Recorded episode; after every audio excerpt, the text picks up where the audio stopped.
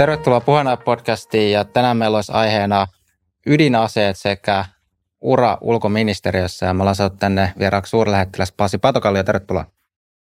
Kiitos. Joo, tosiaan itse asiassa tänään kun nauhoitetaan, niin on sun kirjan julkaisupäivä myös ja kirjan nimihän on Minä, aseet ja maailma ja tämä on tämmöinen aika oma elämän kerrallinen teos ja oikeastaan sun työuraa pitkälti käsittelee, niin mistä tuli oikeastaan inspiraatio kirjoittaa tämä kirja?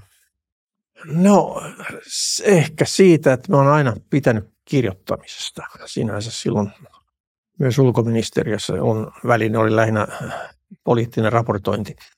Ja, ja, ja ehkä se on vähän oma hyvästä ajatella, mutta niin, että mulla on ollut kuitenkin omasta mielestäni ainakin aika mielenkiintoinen ura ulkoministeriössä, niin mä ajattelin, että se saattaisi kiinnostaa muitakin ja sen takia mä se sitten kirjoitin tässä, kun olen ollut eläkkeellä jo muutaman vuoden. Vuoden tuota, ja se oli ihan, ihan ilo kirjoitella, kun mulla kuitenkin oli myös se päiväkirja muistiinpanoja niin pitkältä ajalta, ei koko ajalta, mutta vuodesta 74 tuonne digiaikaan saakka suunnilleen 90 alkupuolella. Ja siitä oli paljon apua, apua koska muisti on kuitenkin erehtyväinen ja täytyy aina tarkistaakin asioita. Ja toisaalta se elävöitti sitä, koska siinä ei nyt sitten ollut sitä jälkiviisautta, koska se oli kirjoitettu tuoreeltaan aina nämä kommentit, mitä nyt oli erilaisista aiheista, Suomen ulkopolitiikasta monesti ja monista muistakin asioista. Niin äh, se oli motivaationa, että kirjoittaminen on kiva, sanotaanko näin. Joo, kyllä tuon kirjan, kun tuossa lukasin, niin kyllä taas tuli semmoinen vähän fiilis, että vitsi, että on tämmöinen diplomaatiurakin aika mielenkiintoinen, että aika monessa paikassa pääsee käymään ja tosi erilaisten kulttuurien ja ympäristöjen parissa varmasti. Ja voitaisiin hypätä yhteen mielenkiintoiseen tehtävään heti tässä, minkä parissa olet työskennellä. Se on nämä ydinaseet ja ydinaseiden mm. sulkusopimukset. Ja tämä on kysymyksenä, voi ehkä sanoa valitettavastikin, tietysti mielessä ajankohtainen kysymys, koska esimerkiksi tasavallan presidentti Niinistö tuossa noin kuukausi takaperin totesi, että on valtava uhka että ydinaseita tässä saatettaisiin jopa jossain vaiheessa käyttää, ja tämä on sellainen asia, minkä suhteen pitää olla niin kuin varuillaan, niin voitaisiin lähteä siitä, että mihin, mihin tämä ydinase, tämmöiset doktriinit ja muut perustuu maailman politiikassa?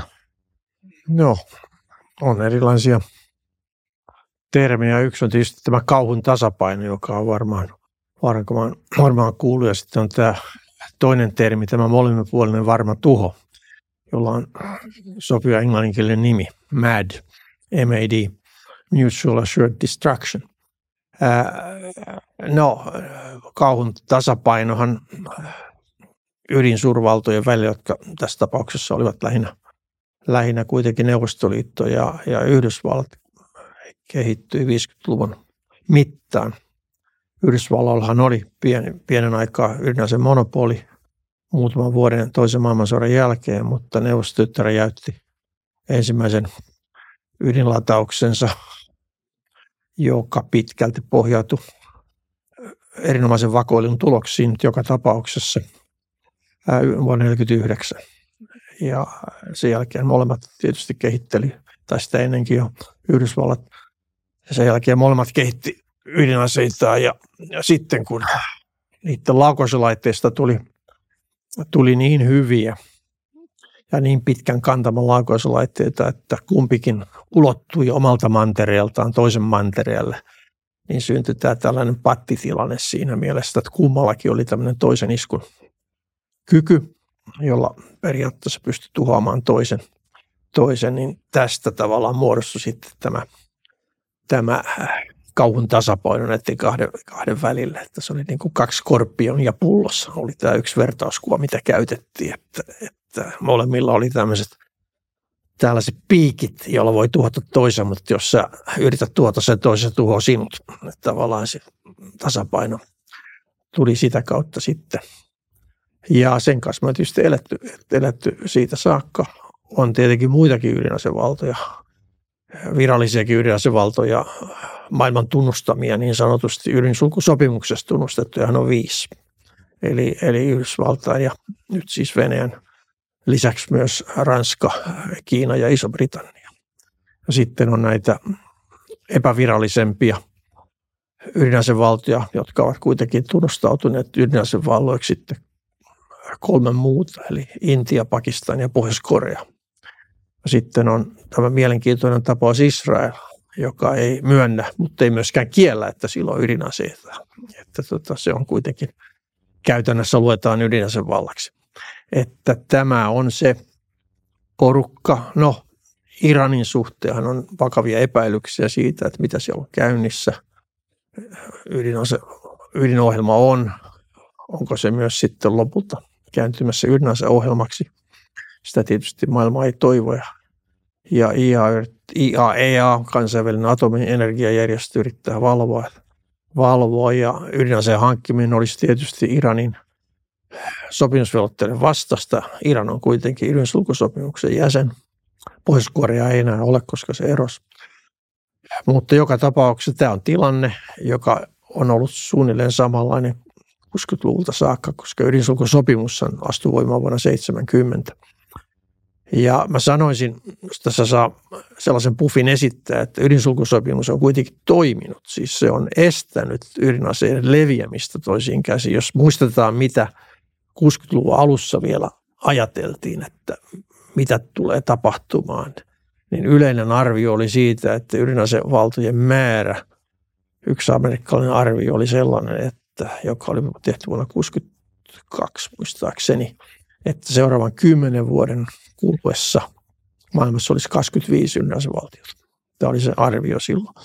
No ydinsulkusopimus on tälle kyllä pistänyt pisteen siinä mielessä, että se on rajannut näihin viiteen tunnustettuun ydinasevaltaan ja sitten kaikkiin muihin. Eli, ja siinä on kuitenkin jo lähes koko kaikki maailman valtiot osapuolia, sitä just yksi kappaletta. YKssa just kolme jäsenvaltiota. Eli että tässä mielessä on, on kuitenkin tämä tällainen horisontaalinen proliferaatio jossain määrin satu hallintaan, hallintaan tai aika hyvinkin hallintaan siihen nähden, mitä kuviteltiin tilanteen olevan. No tämä vertikaalinen on myös, on tietysti se ydinaseiden määrä toisin sanoen, mitä on, niin onhan se tietenkin kylmän sodan huippuvuosista pudonnut. Maailmassa oli siihen aikaan joskus vuonna 80 taisi olla eniten, niin oli liki 50 000 ydinasetta. Ne on nyt puronneet, ne, että me puhutaan lähinnä ehkä 10 000, 12 000. Joka tapauksessa nämä on mielettömiä, mielettömiä lukuja sikäli, että ei sitä tarvita, tarvita niitä kaikkia edes lähes kaiken elollisen elämän tuhoamiseen maapallolta, jos ne kaikki käytettäisiin. Mutta tota, se nyt ei ole kuitenkaan Tuosta voisi kysyä, että, mm. Ja mä vähän pohjistan tätä kysymystä, että kun tuossa taisi olla jo viime vuoden puolella haasteltiin tätä Mikko Hyppästä, joka on sitä WITSECURilla tämmöinen tietoturva-asiantuntija, Joo. ja hänen kanssa kun puhuttiin kyberaseista, niin tuli tämmöinen mielenkiintoinen tavallaan vertaus siinä esiin, että siinä missä ikään kuin perinteisen sodankäynnin ja perinteisen ikään kuin armeijan osalta on yleensä niin ollut aina historian saatossa, että valtiot haluaa mahdollisimman paljon esitellä niitä joukkoja, on kaiken maailman sotilasparaateja ja halutaan tehdä sellaista näyttävää ja se on semmoinen ikään kuin voiman näyttö jopa, että tuolla mm. niin kuin marssitaan suorissa riveissä Joo. armeijat ja muuta. Sitten taas kyberaseissa jostain syystä se menee aivan päinvastoin, eli niitä piilotellaan mahdollisimman paljon, e-, että, että kuinka paljon eri mailla on vaikka tietoturva-aseita ja semmoista ainakaan hyppäsen mukaan ei ole ihan tarkkaa tietoa että kuinka paljon eri mailla näitä aseita on, niin miten ydinaseiden suhteet, kuinka varmaa se tieto on yleisesti ottaen, että, että onko meillä maailmassa ikään kuin se, mitä sä meet vaikka, kuka tahansa voisi mennä vaikka Wikipediassa lukemaan, että aha, nämä on ydinasevalat ja näin ja näin muuta asetta, niin onko se luotettavaa tietoa vai onko siinä tämmöinen hämäyksen piilotteluelementti mukana? Öö, Kyllä se, mä sanoisin, että se on luotettavaa tietoa, en mä tiedä Wikipediasta, mutta sanotaan Siprihan seuraa tätä, tämä Tukholman rautatutkmusinstituutti seuraa tarkoin ja on, on, on muitakin, muitakin lähteitä. Että kyllä se nyt aika tarkkaan tiedossa on, mitä kenelläkin on. Ei välttämättä yhden, mm. ei sata prosenttia varmaan tietenkään olla, mutta tota, ja toisin kuin kyberaseita, niin näitä aseita voidaan näyttää sen takia näitä paraateissa. Sen takia Pohjois-Korea rakastaa näitä paraateja, joissa näyttää näitä, näitä isoja aseita, aseita ja Venäjälläkin edelleen niitä, niitä tällaisia paraateja harrastetaan. Kyberaseita on vähän vaikeampi panna paraatiin. Mm. Se on tietysti ero siinä, mutta että en, totta kai siis ydinaseisiin liittyy paljon salattua tietoa, siis niiden toimintakykyyn, mutta tämmöiset karkeat parametrit kyllä on tiedossa siitä tuho, tuhovoimasta ja kantamasta ja tällaisista.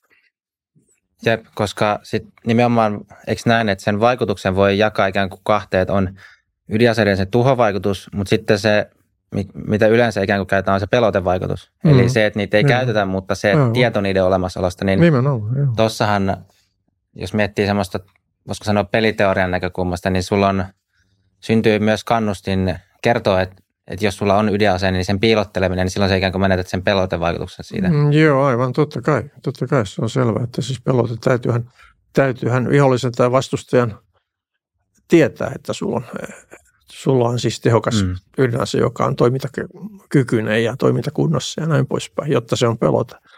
Pelote, joo, se on olennainen osa sitä, totta kai, joo. Miten, jos ihan hetken kommentoisit ajankohtaista tilannetta, niin tosiaan tämä Niinistön lausunto oli ja sitten muitakin kommentteja on ollut, niin miten sinä arvioisit, että tällä hetkellä maailmassa niin tämmöinen ydinaseen käytön uhka, niin onko se nyt korkeammalla kuin aikaisempina vuosina tai vuosikymmeninä? No siis onhan se aina olemassa tietysti, mutta jos puhutaan vähän äh, konkreettisemmin, ja, ja niin siis ydinaseen käyttö tässä tilanteessa ja nimenomaan sanotaan konkreettisesti Ukrainan sodan kontekstissa. Siitähän kaikki niin tavallaan, tavallaan puhuu ja siitä ollaan monesti huolissaan, niin en mä näe sitä mitenkään todennäköisenä, että, että tuota, ydinaseita käytettäisiin Ukrainan sodan yhteydessä. Toisaalta Venäjä käyttäisi, niitähän kukaan muu, muu muita puhunut. Ja Venäjähän käyttää ydinaseitaan sillä tavalla nyt jo, että se uhkailee niillä. Se on sitä käyttöä. Ja se on vielä rationaalista, siis se on moraalisesti vastenmielistä, mutta se on kuitenkin sen Venäjän regiimin maailmankuvan puitteissa, se on rationaalista toimintaa, että uhataan, koska sen tarkoituksena on estää mahdollisuuksien mukaan länttä aseistamasta Ukrainaa ja tukemasta, tukemasta Ukrainaa – ja onhan se jossain mielessä onnistunut tässä, koska sitä jatkuvasti on käyty debattia tästä, että miten paljon voidaan tukea, voidaanko Ukraina antaa, puhuttu monta panssarivaunia, voidaan kantaa pitkän kantava ohjuksia, et cetera. Jatkuva debatti on tavallaan käynnissä ja siinä koko ajan, koko ajan tuota, leijuu tämä tämmöinen eskalaation pelko niin kuin taustalla. Ja, mutta mä kyllä sanoisin aika suoraan, että tässä asiassa kyllä mitä Ukrainaan tulee, niin tämä eskalaation pelko on kyllä tyhmyyden alku siinä mielessä, että ei ole mitenkään todennäköistä, että, että se olisi rationaalista Venäjälle käyttää ydinaseita, strategisia ydinaseita tai edes taktisia ydinaseita. Koska siis strategisella ydinaseella jouduttaisiin, se olisi jo sellainen porras, joka johtaisi meidät aika lailla ydinsodan suuntaan. Ja ei ole mitään järkeä siinä, että, että Venäjä käytä strategista ydinasetta Ukrainaa vastaan, tuhota koko Ukraina. Se haluaa valottaa Ukraina. Totta kai sehän on tämä koko pelin henki, että se haluaa, haluaa omaa isovenäläistä imperialismi haavettaan tässä toteuttaa. Taktisen ydinaseen käyttö ehkä teoriassa mahdollisempaa, koska sitä voidaan käyttää taistelukentän oloissa, mutta se tuskin riittäisi murtamaan sen käyttäminen jossain Itä-Ukrainassa tuskin riittäisi kuitenkaan murtamaan Ukrainan puolustusta tai kansan ja armeijan osoittamaa, jo tähän saakka osoittamaa taistelutahtoa. Ja siinä on sekin ongelma, että Euroopassa yleensä tuulee lännestä itään. Että siinä on suuri todennäköisyys, käytetään ydinasetta jossain Itä-Ukrainassa, että laske, ja rintamalinjat on lähellä toisiaan kuitenkin, niin – suuri osa laskeumasta menisi hyökkäjän puolelle. Että tässä on ihan tällaisiakin näkökohtia. Totta kai sitten voidaan sanoa, että, että tuota, Venäjä ei välttämättä ole rationaalinen. Tai että Venäjän johtaja Putin ei ole välttämättä rationaalinen ja, ja voi turvautua epätoivossaan ydinaseeseen, jos sota menee todella huonosti. Mahdollista, mutta taas epätodennäköistä, koska ei Putin, vaikka itsevaltias onkin, ei, voi niin kuin, ei ole mitään punaista nappia jossakin yöpöydällä, mitä hän niin kuin painaa ja nyt jossain niin kuin räjähtää, vaan siinä on komentoketju kuitenkin. Sotilaat täytyy olla siinä mukana, sotilasjohto.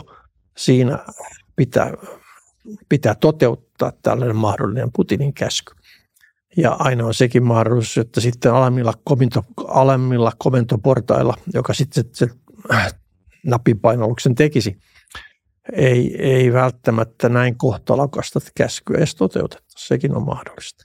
Että en mä pidä kovin todennäköisenä tai ollenkaan todennäköisenä, että Ukrainan sodan kontekstissa ydinaseita, ydinaseita käytettäisiin muuta kuin tähän pelottelutarkoitukseen. Ja siinähän, niin kuin mä sanoin, Venäjä on jossain määrin onnistunut. Tosin ei sillä tavalla, kun on ajatellut, koska kuitenkin on koko ajan pikkusen parannettu sitä aseistusta, mitä, mitä länsi, länsi tuota Ukrainalle toimittaa. Että kyllä mä näen, että Ukrainan sodan skenaario valitettavasti on se, että tässä ollaan aika pitkän sodan ehkä vielä alkuvaiheessa. Että tämä tulee jatkumaan. Että selvästikin Venäjä laski väärin. Alussa kuvitteli, että on paratimarssi Kiovaan. Se ei ole. Ja nyt ilmiselvästi Venäjän hallinto valmistautuu pitkään sotaan ja laskee sen varaan, että lännen halu tukea Ukrainaan heikkenee ja, ja tavallaan Venäjä pystyy, pystyy jatkamaan sotaa pidempään kuin Ukraina ja jossain vaiheessa länsi kyllästyy ja pakottaa Ukraina sellaiseen, sellaiseen tulitaukoon tai rauhaan, joka, joka tota, Venäjällekin käy. Ja kyllähän tässä on näkynyt jo pientä semmoista rakoilua joidenkin länsimaiden osalta, no, että näkynyt, halukkuutta avunantoon on, on, on, on. vähemmän. Ja... On nähty. Ja nyt tässä Yhdysvaltain sen edustajahuoneessa juuri äänestettiin. No se saattaa vielä muuttua ja Yhdysvaltain Ukrainan tuki varmaan jatkuu, en mä sitä epäile, mutta se oli selvä, selvä rakoilu tämä, mitä tapahtuu tuolla, tuolla kongressissa. Ja jos seuraava presidentti on taas Donald Trump, niin niin kuin amerikkalaiset sanoo, all bets are off. Sitten se näkee taas, mitä, mitä sitten tapahtuu. Että kyllähän, kyllähän se tässä tämä tilanne todennäköisesti jatkuu, mutta ja ydinaseella uhkailekin varmaan jatkuu ja siellähän on näitä erilaisia pelejä televisio täynnä, jotka uhkailee jolle, ja Putin itsehän on tietysti myös. Että, mutta, mutta uhkailuksen mun mielestäni kuitenkin jää, että kyllä ne kuvittelee edelleenkin, että ne saavuttaa tavoitteensa tällä uutussoralla, kun ei saavutettu paratimarssilla. Niin on Trumpin suhteen, niin pystyy mm. nähdä yhden semmoisen skenaarion, missä jos Trump tulisi Yhdysvaltain presidentiksi, niin hän sitten pääsisi ja haluaisi esiintyä tämmöisenä rauhan neuvottelijana ja sitten, että katsokaa nyt kun Trump tulee, niin me saadaankin rauha tänne. Ja sitten äh, hänen ja Putinin väliset jotkut rauhanneuvottelut, mutta se on tietystikin tulevaisuutta ja siinä on Joo, pitkä no, se on tietysti, että Trumpin, Trumpin jos katsotaan sitä todellista rekordia, mitä tapahtui hänen kaudellaan, niin hän oli kovin suuret puheet myös Pohjois-Koreasta ja hän tapasi myös Pohjois-Korean johtajan kaksi kertaa. Mitään ei jäänyt loppujen lopuksi käteen siitä. Ja itse asiassa Trumpin presidenttikaudella Yhdysvaltain panos Euroopan, Euroopan turvallisuuteen ei itse asiassa laskenut. Puheet oli kovia, ja, mutta ei sitä tiedä tietysti, mitä seuraavalla mahdollisella toisella kaudella tapahtuisi. Mutta se on ihan turha spekuloida. Mm. Mä, mä en tiedä, Trump tuskin itsekään tietää. Hän puhuu kyllä tällaista, että hän päivässä hoitaa tämän homman, mutta, mutta eihän se nyt ihan niin mene. Jep, tosta, noista ydinasenormeista vielä se, että yksi mikä tuossa kirjassakin taidettiin mainita semmoinen periaate, että just näistä ydinasesopimuksista, että ikään kuin se oli jotenkin kirjoittanut niin, että, että meillä on ydinaseet, mutta muille ei. Eli just tämä, että rajataan näiden ydinase. No se on ydinsulkusopimuksen periaate. Sehän niin. on siis täysin valtioiden välisen tasa-arvoisen vastasta, jos ajatellaan. Siinähän on kahden kerroksen väkeä. Siinä on tämä yhden kerroksen, ylimmän kerroksen väki, joka on nämä viisi ydinasevaltaa. Sitten on kaikki muut. Ja siihen se diili perustuu, mutta sen sen tarkoitus on nimenomaan pyrkiä estämään se, että ydinaseet leviäisi tätä piiriä su- suuremmalla joukolla. No okei, okay, jonkun verran on levinnyt tietysti, mutta että niin kuin mä tuossa alussa jo sanoin, niin noin, noin pidemmällä tähtäyksellä, katsotaan 50 vuoden perspektiivillä, sopimus on ollut voimassa yli 50 vuotta, niin se on, ollut, se on kyllä onnistunut tässä suhteessa. Mutta sopimuksena tietysti se on epätasa-arvoinen ja se herättää närää koska, ja jatkuvaa keskustelua, koska – yksi sopimuksen artikla on tämä kuusa, artikla 6, jota, joka on koukeron niin kuin mikä, ja sitä monet tulkitsee niin, että, että itse asiassa sen ehtona, että ydin, muut eivät hanki ydinaseita, on se, että ydinasevallat neuvottelevat omat asensa pois, että taas ydinaseen riisuta viedään niin tavallaan loppuun saakka. Tämä on tämä tietty perusjännite, mikä siellä jatkuvasti, jatkuvasti sopimuksen sisällä on. Mutta että sinänsä se ei ole mikään aseräytyssopimus, se on nimenomaan nimensä mukaisesti, se on non-proliferation treaty, eli nimenomaan sulku, se on aika hyvä sana se suomen kielen sana, sulku ydinaseiden leviämiseen, ydinaseiden leviämistä estävä sopimus. Puutteensa on tietysti, mutta että kyllä se musta on ollut yksi turvallisuuden, kansainvälisen turvallisuuden kivijalka. Mutta yksi, mitä just miettii, niin mahdollistaako se sitten just tämmöiset tilanteet, mitä me nyt nähdään, että maat, joilla on ydinase, niin pystyy sitten tehdä tämmöisiä hyökkäyksiä ydinasettomiin maihin? No kyllä, niinkin voidaan sanoa, koska siis kyllähän fakta on se, että Venäjä ei ole koskaan hyökännyt yhdenkään NATO-jäsenmaan Ukraina, Ukrainan kimppuun. Ukrainalla ei ollut tätä, tätä suojaa. Ja, tota,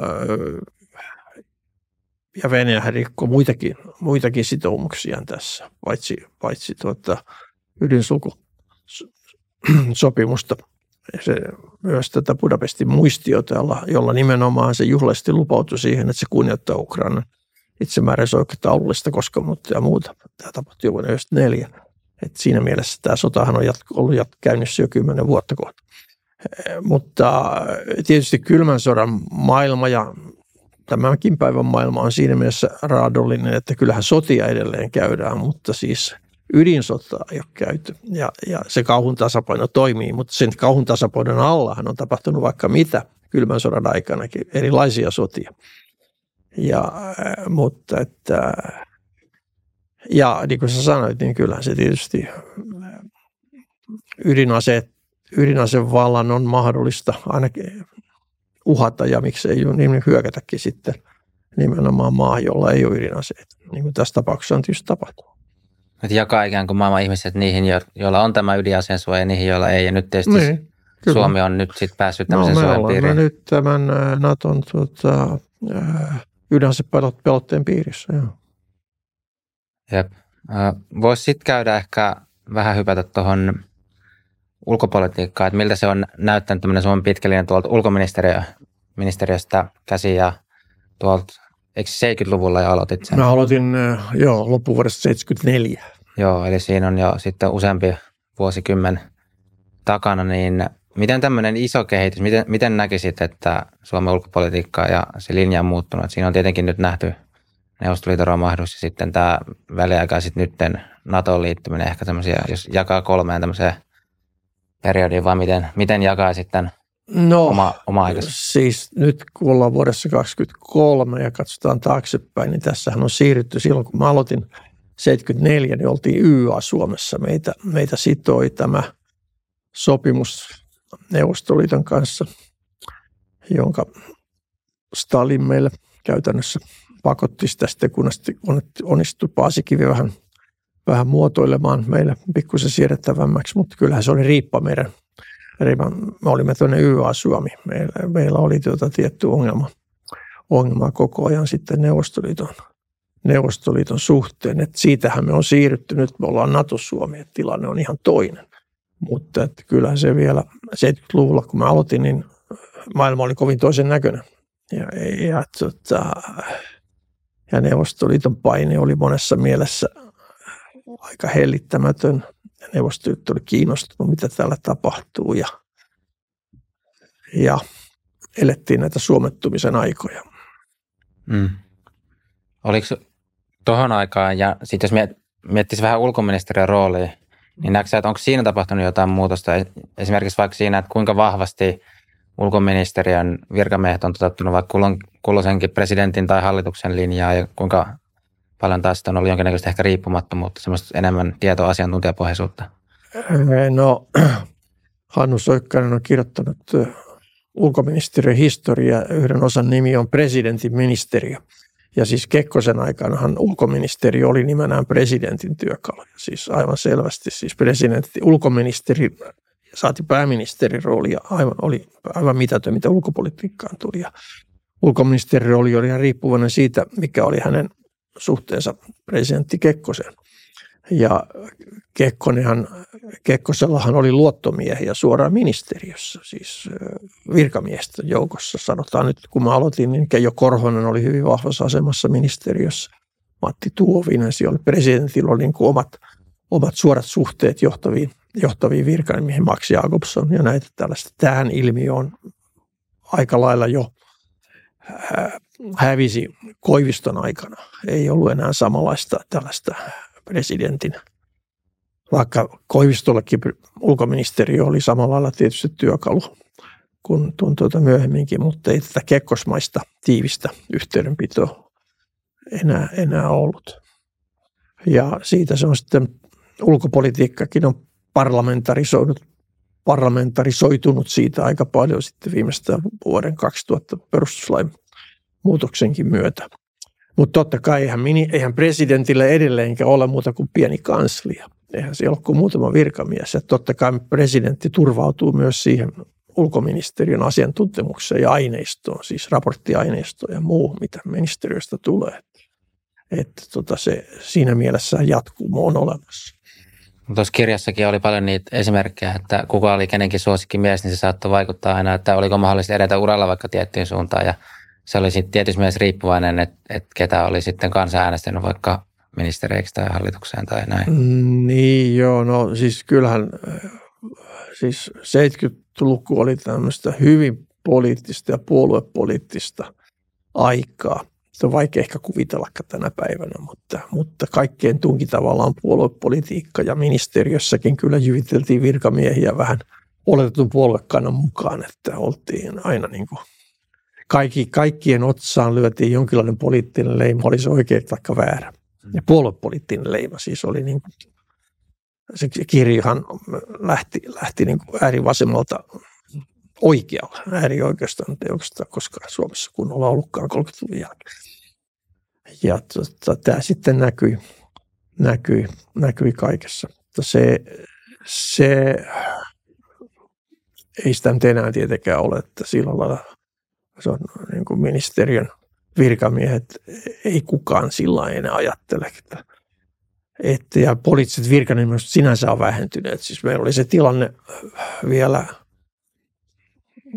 78-luvulla, että suurlähettiläiksi nimitettiin myös suoraan poliitikkoja tai poli- poliitikkoja jäi pois politiikasta. Meillä nyt tällä hetkellä ei todellakaan ole poliittisia virkanimityksiä, kun no yksi tai kaksi ehkä saattaa olla että sitä, se ilmiö on kanssa häipynyt.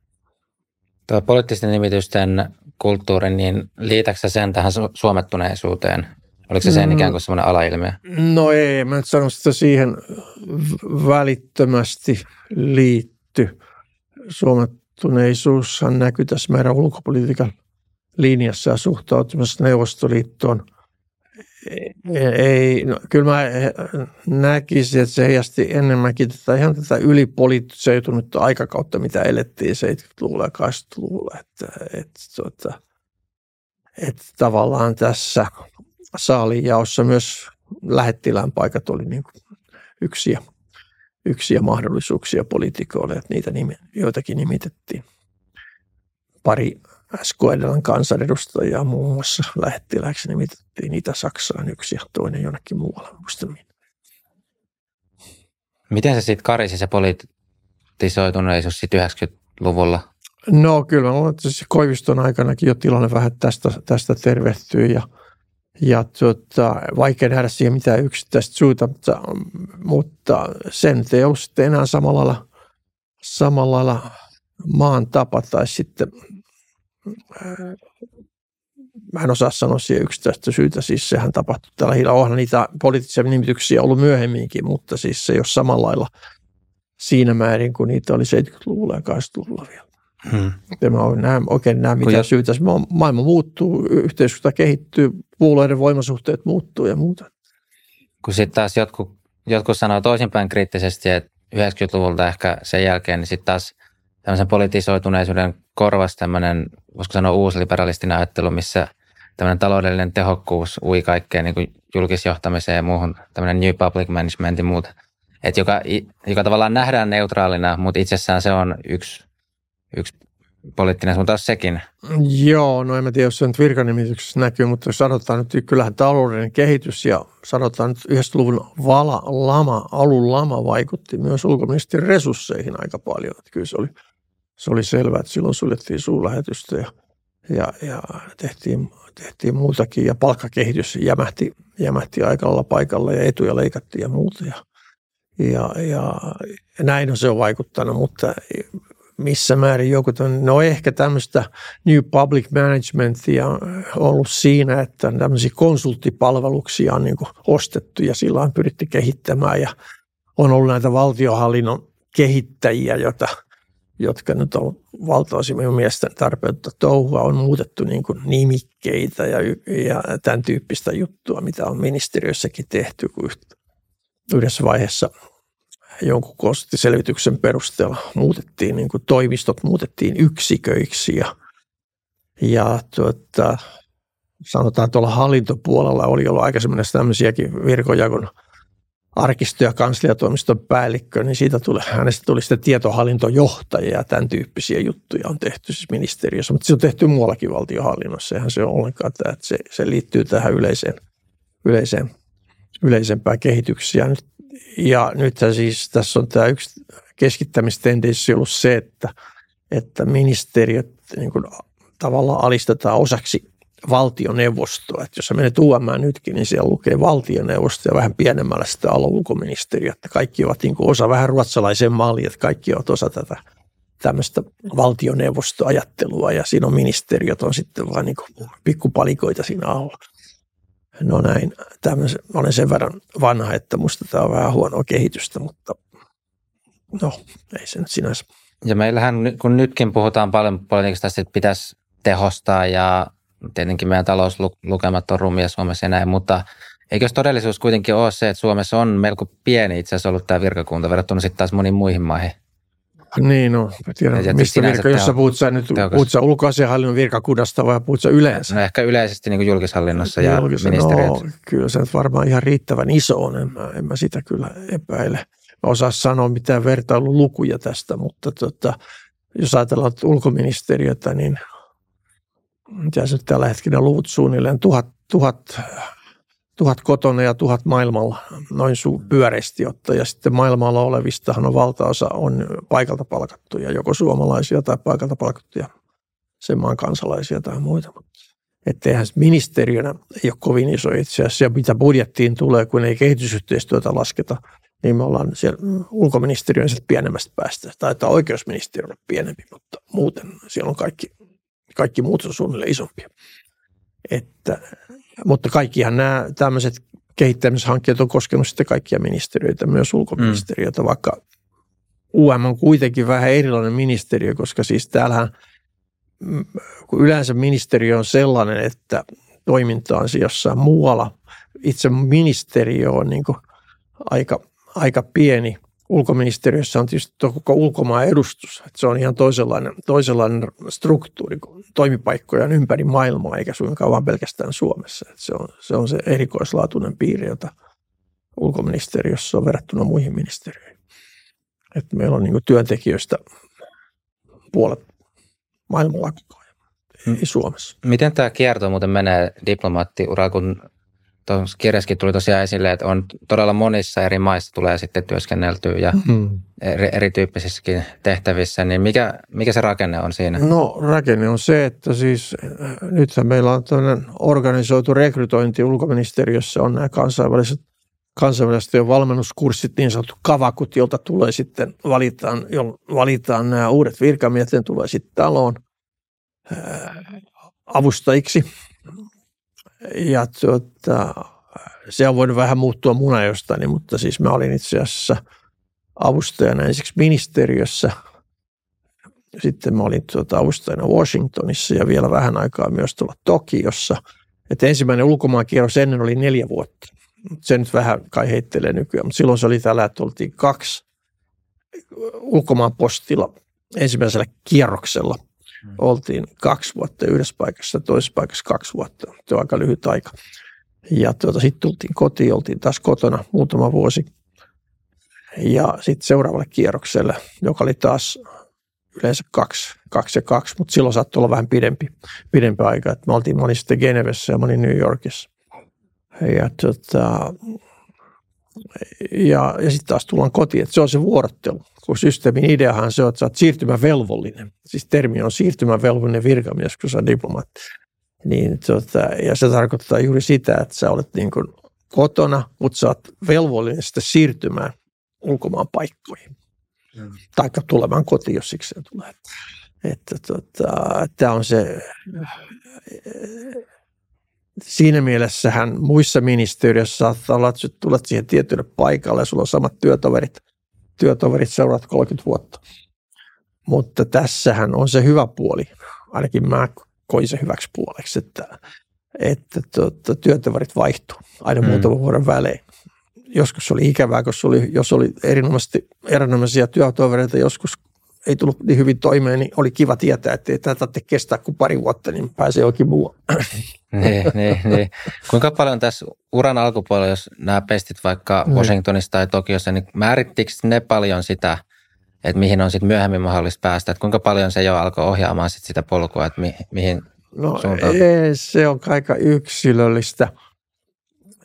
Joo, nämä molemmat mun ensimmäiset paikathan oli niin sanottuja bi-paikkoja, että bilateraalipaikkoja. Että ne, ei ollut, ne ei ollut tämmöisiä monenkeskisen diplomatian paikkoja, niin kuin mun myöhemmät paikat, niin kuin Geneva ja New York, jossa on siis, nehän on järjestöpaikkoja, koska siellähän lähtökohtana on se YK pohjalla ja mihin ollaan, mutta siis ää, se on hyvin yksilöllistä. Mun tapauksessa mä, mä tuota, sitten jo uraudun aika pian sitten. Mä olin poliittisella osastolla ja siellä, siellä sitten turvallisuuspolitiikkaa, aseriisuntaa tein ja se seurasi mua tavallaan Washingtoniin, missä, missä mä tuota, raportoin paljon nimenomaan turvallisuuspolitiikasta. Suulähettiläs oli Jaakko Iloniemi ja mä olin hänen apunansa siellä. Iloniemi tietysti antoi, antoi aina raamit ja aiheita ja mä tein pohjia. Hän niin korjassa muutti ja sitten sitä lopulta tuli se lopullinen tuotos meidän raporttimme erilaisista asioista. Mä seurasin esimerkiksi pari vuotta hyvin tiiviisti näitä SALT-neuvotteluja. Oli silloin vielä SALT, SALT ne ei ollut START, ne oli SALT ja näitä Yhdysvaltoja ja, neuvostojen välisiä neuvotteluja nimenomaan näitä strategisista aseista. Et se oli mun yksi, että mä olin sen kanssa tekemisissä, vaikka se olikin tämmöinen niin sanottu B-paikka, eli että oltiin vain yhdessä maassa. Tokiossa se oli, se oli sitten toisenlainen paikka, mutta sieltäkin mut vedettiin kesken. Mä tein sitten sieltä käsin tämmöistä keikkaa Madridin Etykissä, mutta vedettiin mukaan tähän Etyk-konferenssiin, joka silloin, silloin oli Madridissa tämä seurantakokous, niin mä, mä tein virkamatkoja Tokiosta, Tokiosta tuonne Madridiin. Mä olin neljä kuukautta muistaakseni yhteensä Madridissa että jotenkin aika pian sitten, kun mä palasin, palasin Tokiosta ulkoministeri, mä olin turvallisuuspoliittisessa toimistossa, sitten tuli näitä tällaisia konferenssihankkeita, Etyk jatku, mä olin Etyk-deskimies. Ja sieltä mä siirryin Geneve, joka on sitten jo multilateraali paikka, koska sehän on kansainvälinen konferenssikeskus. Ei, ei siellä, ei silloin Sveitsin kanssa mitään tekemistä, sattuu vaan olemaan Sveitsissä. Ihan niin kuin New York tässä tapauksessa sattuu olla Yhdysvalloissa. YK, en mä ole Yhdysvaltain kanssa tekemissä muuta kuin tietysti jäsenmaana, mutta en, en, niin kuin, en suoranaisesti. Niin, eh, mutta se on hyvin yksilöllistä. Mulla se meni, mulla se meni just tämä ura tällä tavalla, että mä sitten aika pian urauduin näihin monenkeskisen diplomatian tehtäviin.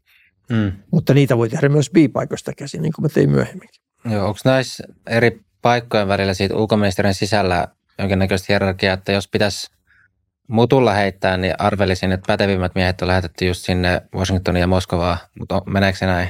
Kyllähän se, eihän se mitään virallista tällaista rankingia, niin, niin, mutta epävirallinen nokkimajärjestys totta kai se on ihan sama niin kuin ministeriössä. Varmaan edelleenkin, että ministeriöosastoista niin poliittinen osasto ja kauppapoliittinen osasto on ne kärkiosastot, sitten tulee nämä muut, koska, ää, koska sitten tulee sanotaan nyt, nyt tietysti on näitä tällaisia maaosastojakin myös. Meillä on tämä Afrikan ja lähi osasto ja tällaisia, mutta alun pitää niitä ei ollut silloin, kun mäkin aloitin. On selvä nokkimajärjestys tavallaan osin, osastojen kesken. Sitten, joo, totta kai sitten nämä suurvaltojen pääkaupungit kuuluu tähän ja myös meillä YK, ja, YK on ollut tärkeä, niin Geneve ja, Geneve ja New York. Viin, myös, Viin on myös YK-pääkaupunki, niin sekin on ollut siinä joukossa.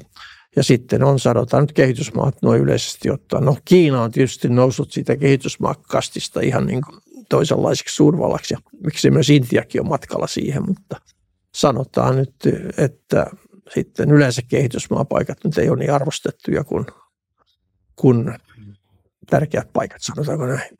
Euroopan paikat varsinkin. Joo, sitten tämä ensimmäinen suurlähettiläspaikka, se oli täällä Israelissa. Joo, niin sehän se on sitten taas todella mielenkiintoinen maa ja aika tärkeäkin globaalinkin politiikan oli, joo, kannalta. Se oli niin. todella mielenkiintoinen. Mä olin siellä viisi ja puoli vuotta, että se oli pitkä aika.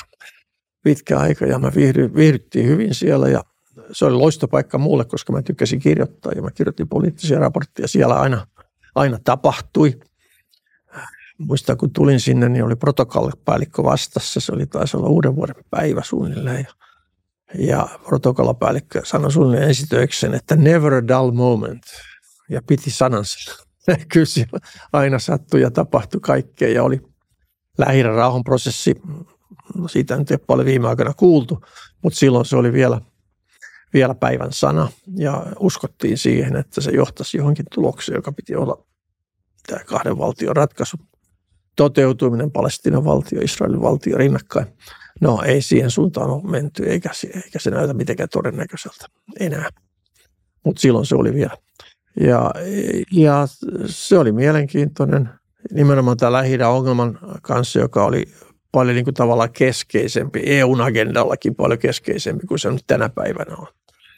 Ja, tota, ja arabimaiden agendallakin keskeisempi kuin se tänä päivänä on itse asiassa. E, mutta todella niin kuin sellainen koukuttava paikka. Totta kai siellä sitten, mä olin siellä sen niin sanotun toisen intifaadan ajan, siis, joka oli tämä palestinalaisten kansannousu miehityshallintoa vastaan, joka tietysti, tietysti vähän vaikeutti elämää, koska oli terroriskuja ja tällaisia, vaikka en nyt koskaan kokenut, että – että kukaan niin kuin, tahallaan siellä, ei siellä kukaan kuitenkaan tahallaan yrittänyt tappaa diplomaatteja. Hmm. Että jos sattuu olemaan väärässä paikassa väärään aikaan, niin voi käydä hassusti, mutta yleensä mä en ollut sellaisissa paikoissa, missä oli todennäköistä että ei todennäköistä, mutta mahdollista, että jotain itsemurha-iskuja ja muita olisi tapahtunut. Että tota, mä kieltäydyn ministeriä mulle tyrkyttämästä panssariautosta, koska musta se on niin hankala vehjä, niin ei mä semmoista tarvinnut. Oliko Suomella siihen aikaan, siis mikä Suomen tämmöinen virallinen kanta oli tähän Israelin ja Palestinan konfliktiin ja miten se näkyi sitten siellä suurlähetystössä? No meidän virallinen kanta oli tietysti, me oltiin EU-maa jo siinä yhteydessä, me ollaan sama kuin EU, me kannatettiin tietysti näitä, tuettiin rauhanprosessia monilla tavoin. Mun aikana hän perustettiin myös tämä yhteystoimisto Ramallaan, palestinaisten epäviralliseen pääkaupunkiin.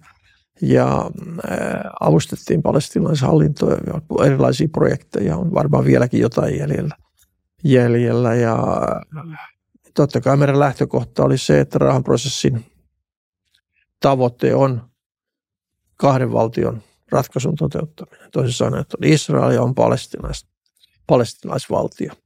Mutta itsenäisasiakysymyksissä, ja niitähän on monia, on siis nämä tarkat, tarkat rajat, mitä tehdään pakolaisille ja monta muuta aspektia mutta rauhanprosessihan on oikeastaan mitään ei ole tapahtunut vuoden, siitä on kymmenen vuotta varmaan, kun viimeksi on tapahtunut jotain kontaktia palestinalaisten ja israelaisten kanssa. Että se on aivan jäissä se tilanne tietysti.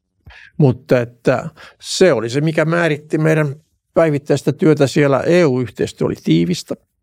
Mä olin siellä myös EU-maiden puheenjohtajana. Itse asiassa meidän ensimmäisen puheenjohtajakauden 99. 9, ja tota, ja sehän oli se, että siinä oli tietysti Israelin ja EUn välinen suhde on aika, aika tota, jännitteinen ollut aina. Se on hyvin vaikea niin löytää sitä yhteistekijää. Ja, ja, tota, ja sitten varsinkin kun intifada, tämä palestilaisten kansannousu, tämä väkivaltaisuudet alkoi, niin, niin usein oli, oli tuota, keskustelua Israelin kanssa siitä, mikä on, suhte, mikä on suhteetonta väkivaltaa ja miten, miten Israel käyttäytyy siinä tilanteessa. Ja EU, EU tuomitsikin näitä joitakin toimia, minkä Israel, Israel ryhtyi sitä kovakourasta politiikkaa, mm. mitä Israel harrasti palestinaisia kohtaan ja harrastaa tietysti vieläkin. Niin tämä oli, äh, oli tietty, tietty hankausaihe. Meillä oli sitten ulkoministerinä yhdessä vaiheessa Erkki Tuomio ja Tuomio oli aika kärkäs, kärkäs arvostelmaa Israelia. Pari kertaa kävi niin, että mut kutsutettiin ministeriön nuhdeltavaksi näistä tuomijan puheista, mutta sen, että jostain se palkka maksetaan, että ei siinä, niin, niin. ei siinä mitään. Miten, miten näkisit, että Israel ja palestinalaisten konflikti säteilee sitten maailmanpolitiikkaa, että se, sehän on myös juutalaisten ja muslimien välinen konflikti. Joo, ei, Vai siis ennen musta näin? se säteili paljon enemmän, koska se oli, onhan se vieläkin tietysti kestoaiheita, mitä YK on tulee. Niin kuin mä sanon, EUn agendalla on pudonnut kyllä paljon alemmas. Eh, Mutta koko lähidän tilanne on sikäli muuttunut, että Iran on noussut yhdeksi mahtitekijäksi koko asetelmassa ja siihen on muodostunut myös muita jakolinjoja. On siis Iran, joka on tämä Shia-uskovainen ja sitten on nämä sunnivaltiot, niin kuin Saudi-Arabia, Egypti ja muuta. Että se yksi vastakkainasettelu menee siihen ja sehän on johtanut vähän tähän tämmöiseen asetelmaan, että, että tota, minun viholliseni vihollinen on ystäväni kuvio. Mm. Eli toisin sanoen arabimaat ovat avanneet suhteita Israeliin. Et, et Israelillahan on nyt tiskin allahan on tapahtunut paljon jo aikaisemmin, kun nyt se on aika avointa, että Israel on yhteistyössä joidenkin arabimaiden kanssa, koska heillähän on nyt tämä niin sanottu yhteinen vihollinen, joka on Iran. Se, koska Israelhan koki jo silloin, kun mä olin siellä, ja kokee edelleen Iranin todella suureksi uh, uhkaksi itselleen.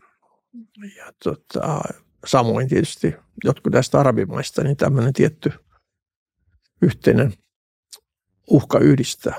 Että se on tämä uusi kuvio tässä ja sen myötä tämä arabien huoli, joka on itse asiassa paljon ollut aina retorista, niin huoli kuitenkin palestinaisesta asemasta on selvästikin desibelitaso on laskenut siinä.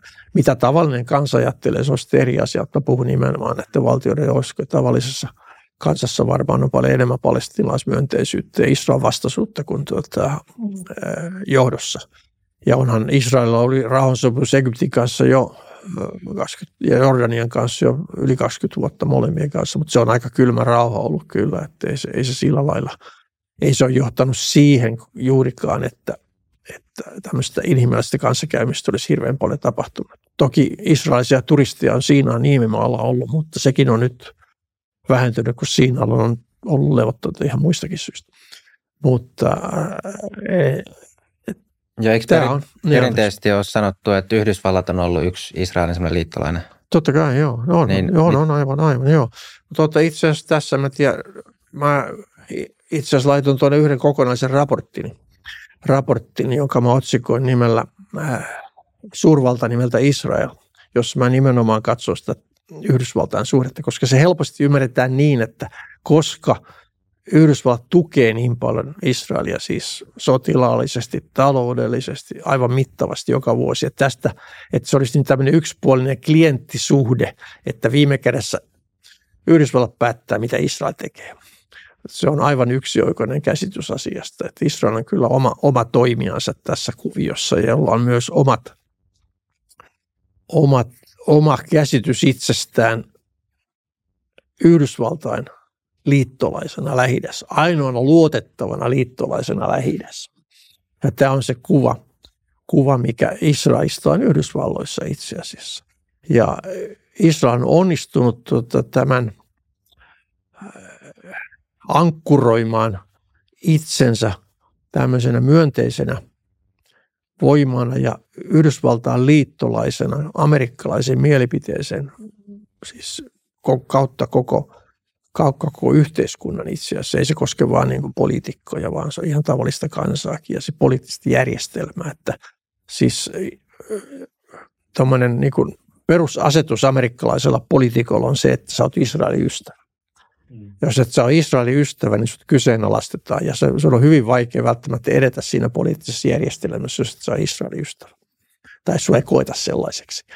Eli tässä on Israelilla tosissaan on omia vipuvarsiaan sitten Yhdysvalloissa. Jos, ja onhan jatkuvasti, tai jatkuvasti, mutta on ollut tilanteita, jossa Yhdysvallat on ollut tyytymätön siihen, mitä Israel tekee siirtokuntapolitiikkaa ja ilmaisee se eri tavoin, mutta ja tämä totta kai noterataan Yhdys- äh, Israelissa aina, mutta ei se välttämättä johda siihen, että linjaa muuteta. Oppositio voi niin kuin räksyttää välillä, mutta ei linjaa välttämättä muuteta sen takia, vaan sitten käydään vastahyökkäyksessä ja rekrytoidaan niin kuin omia ystäviä kongressista tai jossain muussa niin kuin sanomaan administraatiolle, että, että, ettei tämmöinen Israelin painostaminen käy ja muuta vastaavaa. Se on hyvin monisyinen se suhde. Ja mä luin sen tuossa uudestaan joku aika sitten, sen takia panin se tuohon kirjaan, koska musta se on ihan pätevää tekstiä tänä päivänäkin. Mä allekirjoitan ihan se, mitä mä kirjoitin 25 vuotta sitten Joo, tästä ja... tilanteesta. Vaikka ajan tietysti jotkut ajankohtaiset asiat tulee ja menee, mutta perusasetelma on siellä suhteessa Yhdysvaltoihin, se on suhteessa EU:hun ja auttaa ymmärtämään Israelissa, jos näkee sen, ainakin minun mielestä se auttaa ymmärtämään, minua auttaa ymmärtämään, että, että Israel kokee ja käyttää, niin, käyttäytyy niin kuin Suomi. Koska siis sehän se helposti ajatellaan, ja sitä mullekin sanottiin alussa siellä, että Suomi ja Israel, mehän ollaan tämmöisiä, molemmat tämmöisiä pieniä maita, ja, ja tota, meillä on niin kuin, me on taisteltu itsenäisyydestämme, ja et, et cetera, et cetera, lipuvärikin on samat ja muuta. Totta, mutta vain hyvin rajallisesti. Mentaalinen maisema on aivan toinen, ja se, se miten maailmaa suhtaudutaan. Et siis Israel näkee itsensä tällaiseksi toimijaksi. Se on se, kun mehän ollaan tässä maailman mestareita sopeutumisessa. Israel ei sopeudu, vaan se yrittää muuttaa turvallisuusympäristöä lähi tässä tapauksessa. Että, että tavallaan Israelin rooli jossain lähi on vähän samantapainen kuin Ranskan Euroopassa tai Venäjänkin jossain mielessä. Että se on niin kuin parempi vertauskohta kuin joku, että me ollaan tämmöisiä pieniä maita. Ei todellakaan. Mikä käsityksessä on sitten Mossadin roolista tämä tiedustelupalvelu? No Onko Mossad on, on, on, on tota, aika tehokas, tehokas tota, ulkomaan tiedusteluorganisaatio, hyvin verrattavissa ihan johonkin brittien MI6 tai Ranskan vastaavaan. Ei tietysti mitään tuommoisia CIAn voimavaroja ole, mutta on aika isot voimavarat ja tehokas ja häikäilemätönkin. Sitten Shin Bet on se kotimaan, kotimaan supo. Mutta tota, kyllähän Mossad on, Mossad on tärkeä. Laskisitko sä, että se on yksi maailman vaikutusvaltaisimmista tiedustelupalveluista? Äh, no varmaan mitä lähitään tulee ja hyvin verkottunut tietysti. Kyllä se on varmaan, riippuu tietysti mitä monta sä lasket näihin vaikutusvaltaisten joukkoon, mutta sanotaan, että kyllä se nyt kymmenen vaikutusvaltaisemman joukossa. Joo. Et tietysti siinä on tämä, tämä Five Eyes-porukka, joka on, ja, ja sitten on, on Kiina ja Venäjä ja muuta, mutta tota, kyllähän se on ihan ammattimainen porukka. Tietysti kaikki tekee virheitä, mukaan lukien Mossad. Koska ihmisiä aina tuntuu kiinnostavan se, että keitä, keitä ne on ne, jotka käyttää siellä pinnalla sitä valtaa. No, en mä nyt sanoisi, että siellä on tämmöistä deep state-ilmiötä Israelissa. Kyllä se on aika avoin yhteiskunta. Se on selvä, että onhan siellä siis puolustusministeriö on tärkeämpi ministeriö kuin sanotaan ulkoministeriö Israelissa. Ja, ja nämä turvallisuuselimet on tärkeässä roolissa ja on mukana päätöksenteossa, mutta kyllä, kyllä se on pääministerin virasto, joka on, sanoisin se kaikista tärkein pääministeri instituutina. Mutta nämä on limitty ja lomittu. Kaikilla on siis sotilastausta, mukaan lukien nykyinen pääministeri Netanyahu. Niillä on jonkinlainen, jonkinlainen tausta, koska siis siellä on yleinen asevelvollisuus ja ja vanho, entisiä kenraaleita on paljon politiikassa ja muuta, että se on limittyy hyvin. Tämä turvallisuusajattelu on tunkee läpi koko yhteiskunnan, siis se on, se on ihan, ihan selvä, että ei siinä ei, koska kaikki, kaikki palvelee armeijassa, naisetkin tosi vähän toisenlaisissa hommissa yleensä, mutta kuitenkin. Ja, ja, ja kun se lähtökohtahan on se tavallaan, kun on se, että konflikti on se normaali tila, missä eletään. että aina edetään siinä jonkinnäköisessä konfliktissa, koska muusta, muuta, muustahan ei ole tietoa, jos ajatellaan, kun Israelin valtio on nyt olemassa 75 vuotta kohta. Ja sitä ennen tämä juutalaisyhteisö Jeshuv siellä, siellä on ollut, ollut tota, 18-20-luvulta saakka. On tietysti aina siellä ollut juutalaisia jo Rooman valtakunnan ajoista, mutta siis tämä suuri muuttoliike alkoi 1880-luvulla ja siitä eteenpäin. Aina on ollut tätä ristiriitaa. Et siis se mentaalinen tilanne on se, että sä oot koko ajan konflikti. Se on normaali tila tavallaan. Ei, ei, ei rauha on normaalia. Rauha on se, normaalia on se, että jossakin, jossakin kahinoidaan. Oli se sitten palestinlaisten kanssa tai Libanonin kanssa tai Syyrian kanssa. Ei, Egyptin kanssa nyt ei ole enää tietenkään suur, sotilaallista vastakkain, no sotilainen vastakkainasettelu voi olla, mutta tota, ei ole mitään tämmöistä sodanvaaraa, eikä, eikä, eikä myöskään Jordanian kanssa. Mutta tietysti Israel on tällä hetkellä sotilaallisesti niin vahva, että ei, ei, ei sillä oikeastaan ketään, joka voisi sitä todellisuudessa haastaa lähi No Iran. Iran on se kysymysmerkki tietysti, mikä me viittasin. Joo, ja nyt, nythän tämä on vähän noussut Suomessa nyt keskustelun, siis tämä juutalaista asema, koska hallitus esimerkiksi ehdotti tätä holokaustin kiistämisen Joo.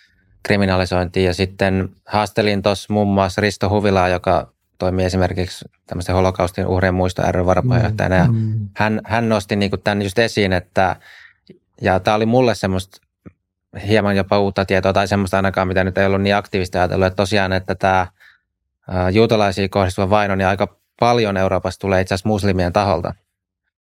Ja silloin just se kysymys, mikä mulle herää, on, että kuinka paljon se säteilee näistä Lähi-idän alueen konflikteista ja siellä tapahtuvista poliittisista jännitteistä, joka sitten ehkä heijastuu taas siihen, mitä sitten näissä moskeijoissa muslimeille opetetaan holokaustista ja juutalaisista ja muusta. Joo, no kyllähän se varmaan, varmaan heijastuu. Siis Israelissa on tietysti tilanne se, että maassahan Israelin valtion alueella ja kansalaisina asuu, asuu toista miljoonaa arabia, jotka on siis muslimi, muslimeita uskonnoltaan. Ja sitten on tietysti palestiinalaiset, jotka asuu siellä miehitettyillä alueilla. alueilla.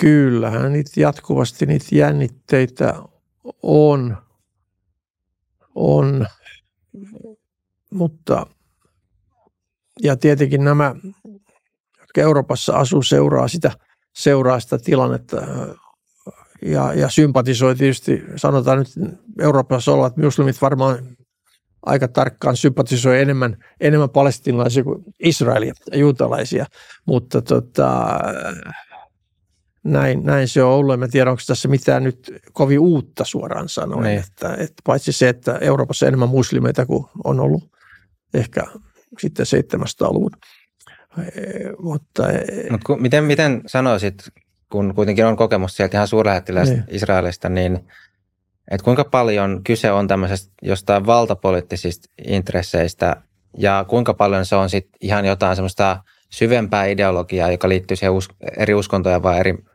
mielisyyteen vai niin? No kyllä se varmaan on siis se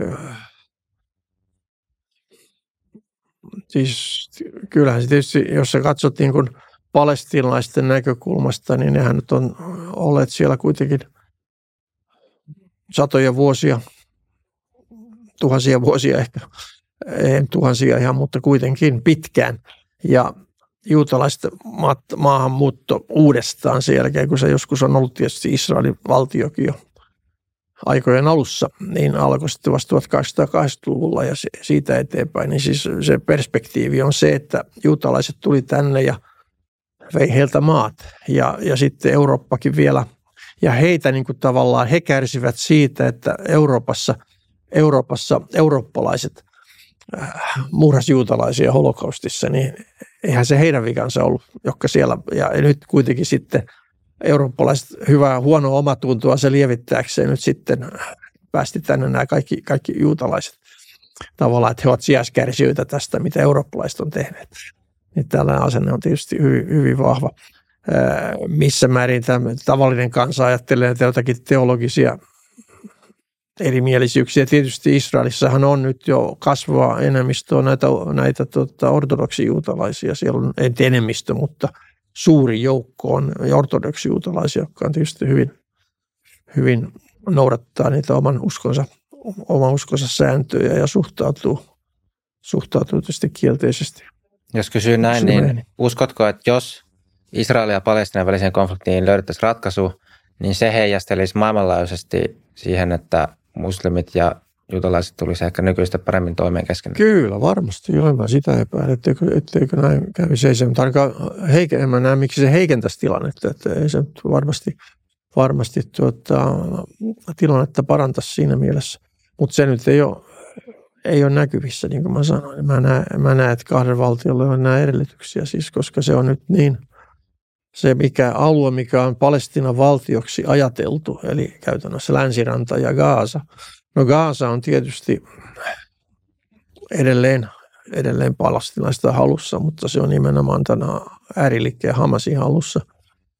Länsirannalla on tietysti vähän moderaatimpi porukka, mutta siis länsiranta, joka on se ydinalue, on kuitenkin niin pirstaloinen. Se on sen Sveitsin juusto, Emmental että se on äh, niin paljon niitä siirtokuntia, niitä yhdistäviä töitä, että siinä ei ole mitään alueellista yhtenäisyyttä enää. Että on hyvin vaikea nähdä, miten se, miten se voisi olla niin kuin elinkelpoinen valtio. Vesivarat on, on siirtokuntia ja Israelin halussa sähköverkko äh, kaikin tavoin niin hyvin vaikea nähdä siitä, että siitä mitenkään voisi enää tulla itse elinkelpoista. No okei, maailmalla on elinkelpoisia valtioita, niin siinä mielessä voidaan sanoa, että mitä se sitten yksi lisää, mutta tota, ei, ei, ei se ole todennäköistä, että ainakaan Israel, jos tämä nyky, nykytyyppinen hallitus jatkaa ja, ja siltä näyttää, että Israelissa – juutalaisten äänestäjien valtavirta on mennyt selvästi oikealle. Työväenpuoluetta sellaisena kuin minäkin sen muistan, ei oikeastaan ole olemassa enää ollenkaan. Se on aivan kutistunut pikkupuolueeksi. Ja sieltähän tuli kaikki nämä johtohahmot, Ben Gurion, Golda Meir, Simon Peres, kenet vaan. Sehän oli se valtapuolue, se oli valtiohoitajapuolue siellä vielä tuonne 70-luvun lopulle saakka, jolloin valta-asema alkoi murtua, mutta lopullisesti se murtui vasta tuossa 2000-luvun alussa. Ja että se tilanne on poliittinen kenttä, kansa on passivoitunut siis Tel Avivissa monessa mielessä joku piilakso on lähempänä kuin Kalkili, joka on 15 kilometrin päässä. Siis se, se voit asua Tel Avivissa viettää ihan, ihan tämmöistä eurooppalaista tai amerikkalaista tyylistä elämää. Siis se on, se on täysin, täysin tällainen kaupunki ja, ja niin kuin unohtaa se, että tuolla asuu niitä palestiinalaisia 15-20 kilometrin päässä. Et se, on, siis se ei ole mikään dominova asia enää Israelin juutalaisten keskuudessa. Jos olet katsellut näitä uutisia, niin mikä oli, mikä oli iso juttu ollut? Se, että hallitus on yrittänyt kaventaa korkeamman oikeuden toimintamahdollisuuksia oikeuslaitosta niin kuin tavallaan heikentää oikeusvaltion perusteita. Se on ollut se iso juttu. Se on saanut satoja tuhansia ihmisiä Tel Avivin kadulla. Milloin viimeksi on saatu uutamaa, saatu ihmisiä kadulle vaatimaan niin kuin kahden valtion ratkaisua? Ei. Et siis se on koko tilanne on niin kuin ihan toisella. En mä sano, että se on ikuinen, mutta, mutta siihen suuntaan tässä on menty jo hyvän aikaa. Ja näyttää, että mennään vielä aikamoinen tovi. Että tavallaan kun sä oot tavallinen Israeli jossain Tel Avivissa ja vaikka ehkä jossain siirtokunnassakin, niin ei sä tarvitse ajatella enää palestinaisia. Sä voit sulkea ne niin kuin mentaalisesti, mentaalisesti jonnekin muulle, että ne voisi asua yhtä hyvin kuin toisella puolella. Et siinä mielessä on no. homma hoidossa Israelilla. No on, joo, on. Mutta joo, tietysti maksetaan, maksetaan sitten jatkuvaa hintaa. Siis on, on, välillä on terroriskuja, välillä joku puukottaa jotakin tai ammuskellaan jossakin. Mutta niin kuin mä sanoin, Tämä arkipäivä on ollut niin kauan kuin Israel on ollut olemassa ja sitä ennen jo. Että aina on jossakin jotakin tämmöistä jännitystä. Et siinä mielessä se ole Jos se pysyy tietyllä tasolla, niin sitä siedetään. Valitettavasti ja. näin on. Tämä on vähän ehkä, ehkä niin kuin kyynistä sanoa näin, mutta se on. Niin, toisaalta historia näyttää, että näin se on ollut. Miten Ko- koetko sä, toi Israelin suurlähettiläisyys oli sun uran huippuhetki vai sitten nämä myöhemmät pestit sitten Australia, Kanada, miten sä suhtautat ne? Et ehkä tältä poliittiselta merkitykseltä, niin toi Israel kuulostaa siinä mielessä ehkä just vaikutusvaltaisemmalta paikalta kuin Australia ja Kanada, mutta miten sä itse näet? kyllä se oli, joo, se oli niin kuin mä sanoin varmaan, että se oli se koukuttavin paikka tavallaan. Mä tykkäsin siitä äh, ihan, että Robertonin kannalta. Äh, nämä on jo tietysti äh, sekä Kanada että Australia on, tämmöisiä vakiintuneita demokratioita, ei ole, ei ole mitään tämmöisiä tällaista melskettä ja meininkiä kuin jossain Israelissa. Mielenkiintoisia on kyllä omalla tavallaan totta kai. Ja siinähän oli vuosi Harvardiskin välissä, joka oli todella mielenkiintoinen myös tämä. Mutta tota, ne on niin erilaisia, joo. Ei, kyllä mä viihdyn, viihdyn niissä molemmissa myös, mutta tota, toki tämmöisen poliittisen raportoinnin näkökulmasta, niin varmaan mun raporttiani Tel Avivista luettiin enemmän kuin Ottavasta tai Kamperasta. Mm. Sanotaanko näin? Jos lyhyesti vielä kävisi niin kuin Kanada ja Australian mm. merkitystä, niin miten, jos nyt vaikka aloittaa Australiasta, niin onko sillä Suomen tai maailmanpolitiikan kannalta ju- juuri merkitystä vai onko se elelevät oma elämänsä siellä? No, no maailmanpolitiikan kannalta ei nyt välttämättä ole, mutta äh, kun monessa mielessä maailman, maailman mielenkiinto siirtyy Aasiaan tuon Kiinan nousun, nousun myötä, niin kyllä Australia on aika tärkeä rooli siinä siellä turvallisuuspoliittisessa kontekstissa. Ei se välttämättä aina tänne Eurooppaan näy, mutta äh, Australia on kuitenkin eteläisellä Tyynellämerellä suurvalta. Siinä ympäristössä on suurvalta. Totta kai Yhdysvallat liittolaisena ja Uusi-Seelantikin omalla tavallaan tukena – mutta se on suurvalta. Se näkee, kun siellä kiertää, että tuota, Australia näkyy joka paikassa siellä pienillä, pienillä saarilla, jotka ovat hyvin pieniä monessa mielessä, mutta strategista merkitystä niillä tietysti on. Ja Australiahan on nyt lujittamassa suhteitaan Britanniaan, Yhdysvaltoihin, myös Intiaan. On olemassa tällainen kolmikanta kuin AUKUS nykyään, jossa on siis Australia, Britannia ja Yhdysvallat tekee tiivistä sotilaista yhteistyötä. Ja, tuota, ja se näkyy myös siinä, että Australiahan piti ostaa näitä ydinkäyttöisiä sukellusveneitä tuolta Ranskasta, mutta se perusi sen kaupan viime tingassa ja ne ostaa, ostaa ne sitten Yhdys, Yhdysvalloista osana tätä pakettia. Sitten on tietysti myös tämä toinen että Quad, neljän vallan yhteistyö, jossa on siis Intia, Japani, Australia ja Yhdysvallat. Että se on mukana näissä kuvioissa, että siis Australian merkitys on siellä, ei se nyt tietenkään Euroopassa näy, vaikka kyllähän se nyt on myös Naton, Naton tämmöinen hyvä kumppanimaa, jos siksi sen tulee. Ja tota...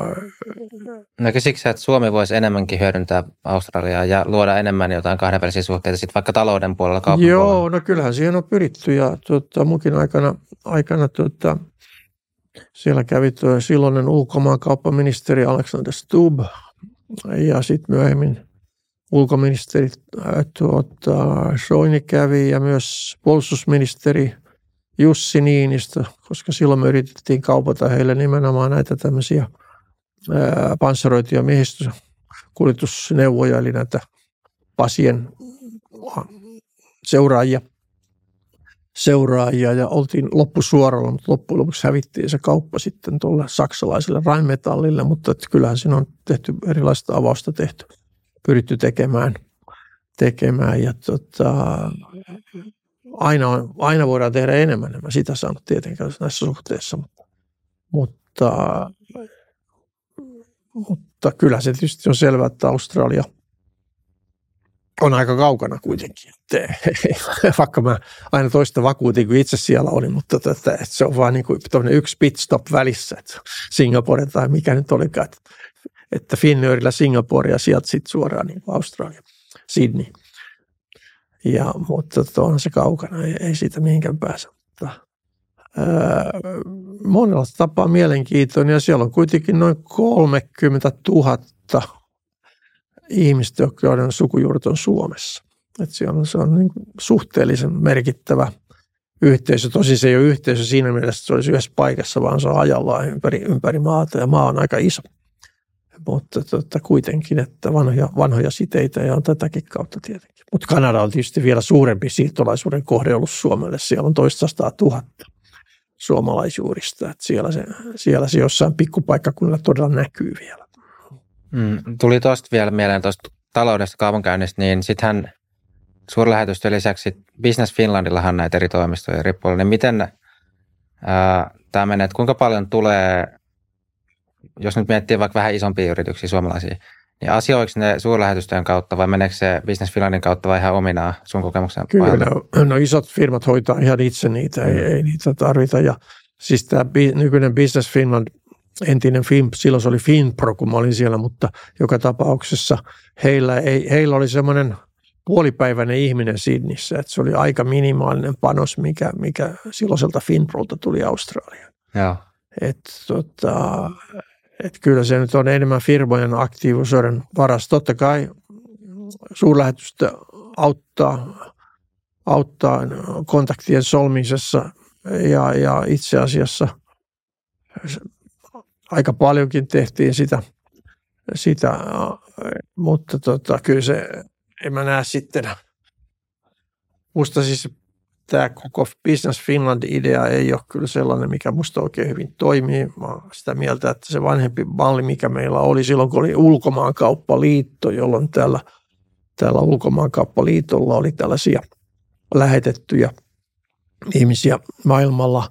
Ja silloin ne oli integroitu osaksi suurlähetystä. Se oli parempi malli, jossa siis se, jossa toimittiin niin kuin yhdessä – yhdessä sen sijaan, että hän on ollut tämän Finpro ja myös Business Finland aikana ollut omia toimistoja ja sitten se yhteistyö ei välttämättä suurlähetysten kanssa oikein aina pelannut, ainakaan Kanadassa pelannut silloin, kun mä olin siellä, kun heillä oli yksi ihminen Torontossa ja mä olin tietysti tuolla Ottavassa. Ja tota, se on hyvin vaikea se, tavallaan se yhteistyö, yhteistyön järjestäminen semmoisessa kuviossa. Mutta tota, eihän siihen mitään viisasten kiveä ole, mutta musta voitaisiin mennä takaisin tähän vanhaan malliin, jossa, jossa meillä on niin kuin yksi, yksi paikka, mistä hoidetaan kaikkia asioita. Ja se olisi suurlähetys luontevimmin, koska nehän meillä on kuitenkin näissäkin maissa. Ei ole järkeä siinäkään, että Finpro tai mikä nyt onkaan Business Finland ripottelee omia työntekijöitä ympäri maailmaa. En mä näe siinä mitään. Näkyykö nämä Nokia-huippuvuodet muuten suurlähettilään arjessa? Ää, kyllä Israelissa näkyy, joo, koska mä olin silloin Israelissa. Mm. Joo, kyllä, kyllä ne näkyy, joo. Se oli ilman selvä, että Nokia oli se, mikä teki, loi positiivista kuvaa Suomesta, sanotaanko niin. Ja Nokia sponsori paria mun itse asiassa vastaanottoakin ja tällaista. Ja musta mitä me jaettiin siellä. Kyllä Nokia oli näkyvästi, näkyvästi mukana siinä. Sitten vähemmän jo, kyllä vielä Kanadan aikoinakin siinä alkuvaiheessa. Mä olin siellä siis 2004-2008. Niillä oli silloin vielä tämä iso tutkimuskeskus tuolla Vancouverin lähellä, mutta se suljettiin aika pian sen jälkeen. Se oli rupesi jo hiipumaan vähän, mutta kyllä se pitkään ja varmaan ehkä vieläkin luo vähän mielikuvaa Suomesta. Tiedetään. Alussaan tietysti oli niin, että Nokia pidettiin jonakin eteläkorealaisena firmana tai jotain muuta vastaavaa, ettei sitä niin kuin yhdistetty Suomeen, mutta sitten vähitellä ja, vähitellä. Ja. Miten sitten Kanada, niin oliko, näetkö että Kanada on selvästi semmoinen Yhdysvaltain kylkiäisvaltio vai onko niillä itsenäinen ulkopolitiikka? No kyllä, niillä varmaan itsenäinen ulkopolitiikka on, se on tietysti, se on vaan se, että heidän Yhdysvallat on siinä ihan vieressä, vaikuttaa kaikkeen – mitä Kanadassa niin suunnilleen tapahtuu. Ei sillä että se ajattelisi Yhdysvallassa juurikaan, ei ajatella Kanadaa. Että siis niin kuin yksi TV-kommentaattori kerran sanoi, niin mitä se nyt meni, että Canada is the largest country in the world that does not exist. Et se, on niin kuin, se on siinä rajan takana, mutta siitä ei niin kuin ajatella.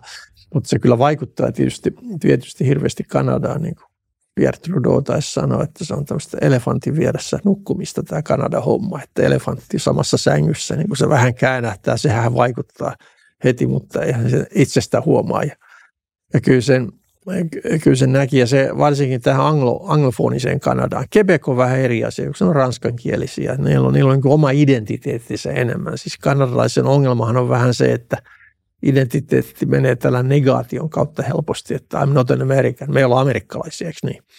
Että se on niin kuin negaatio. Että me ei olla noita, me ollaan, mutta mitä me sitten ollaan?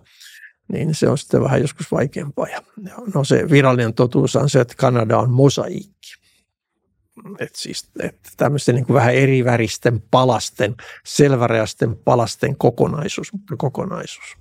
Ja onhan se monessa mielessä, siis sanottiin silloin, kun mä olin siellä, ehkä vieläkin näin ja varmaan, että Kanada oli tämmöinen maailman monikulttuurisin kaupunki ja kyllä se tietysti totta pitää, että siellä on kaiken näköistä väkeä kyllä ja Kanada ottaa valtavasti siirtolaisia jatkuvasti, jatkuvasti että se on nyt 40 miljoonaa asukasta suunnilleen tällä hetkellä.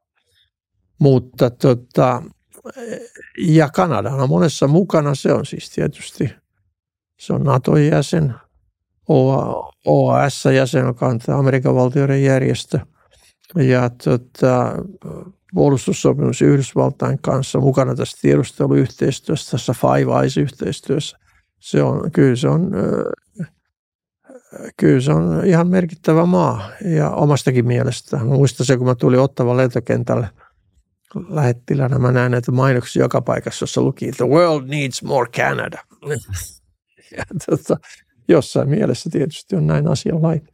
Olisiko meillä Suomessa jotain opittavaa Kanadalta, kun me ollaan kuitenkin täällä aika samoin leveyspiireillä? Niin... niin joo, no tietysti meitä yhdistää tämä yhteinen uskontakin jääkiekko, että siinä, siinä mielessä. Tota, kyllä me varmaan puoli ja toisin varmaan. Ja mä luulen, että nyt sitten, koska meillä on vähän ollut se ongelma, että meillä on näitä yhteisiä kan, kan, kosketuspintoja niin paljon, mitä tulee. Okei, me ollaan molemmat YK-jäseniä ja tämmöisiä, mutta siis mä luulen, että NATO tulee vaikuttamaan tähän Suomen maakuvaan Kanadassa – ja muutenkin, koska me tulemme olemaan paljon enemmän tekemisissä kanalaisten kanssa Naton kautta kuin, kuin aikaisemmin. Ja NATO on tärkeä.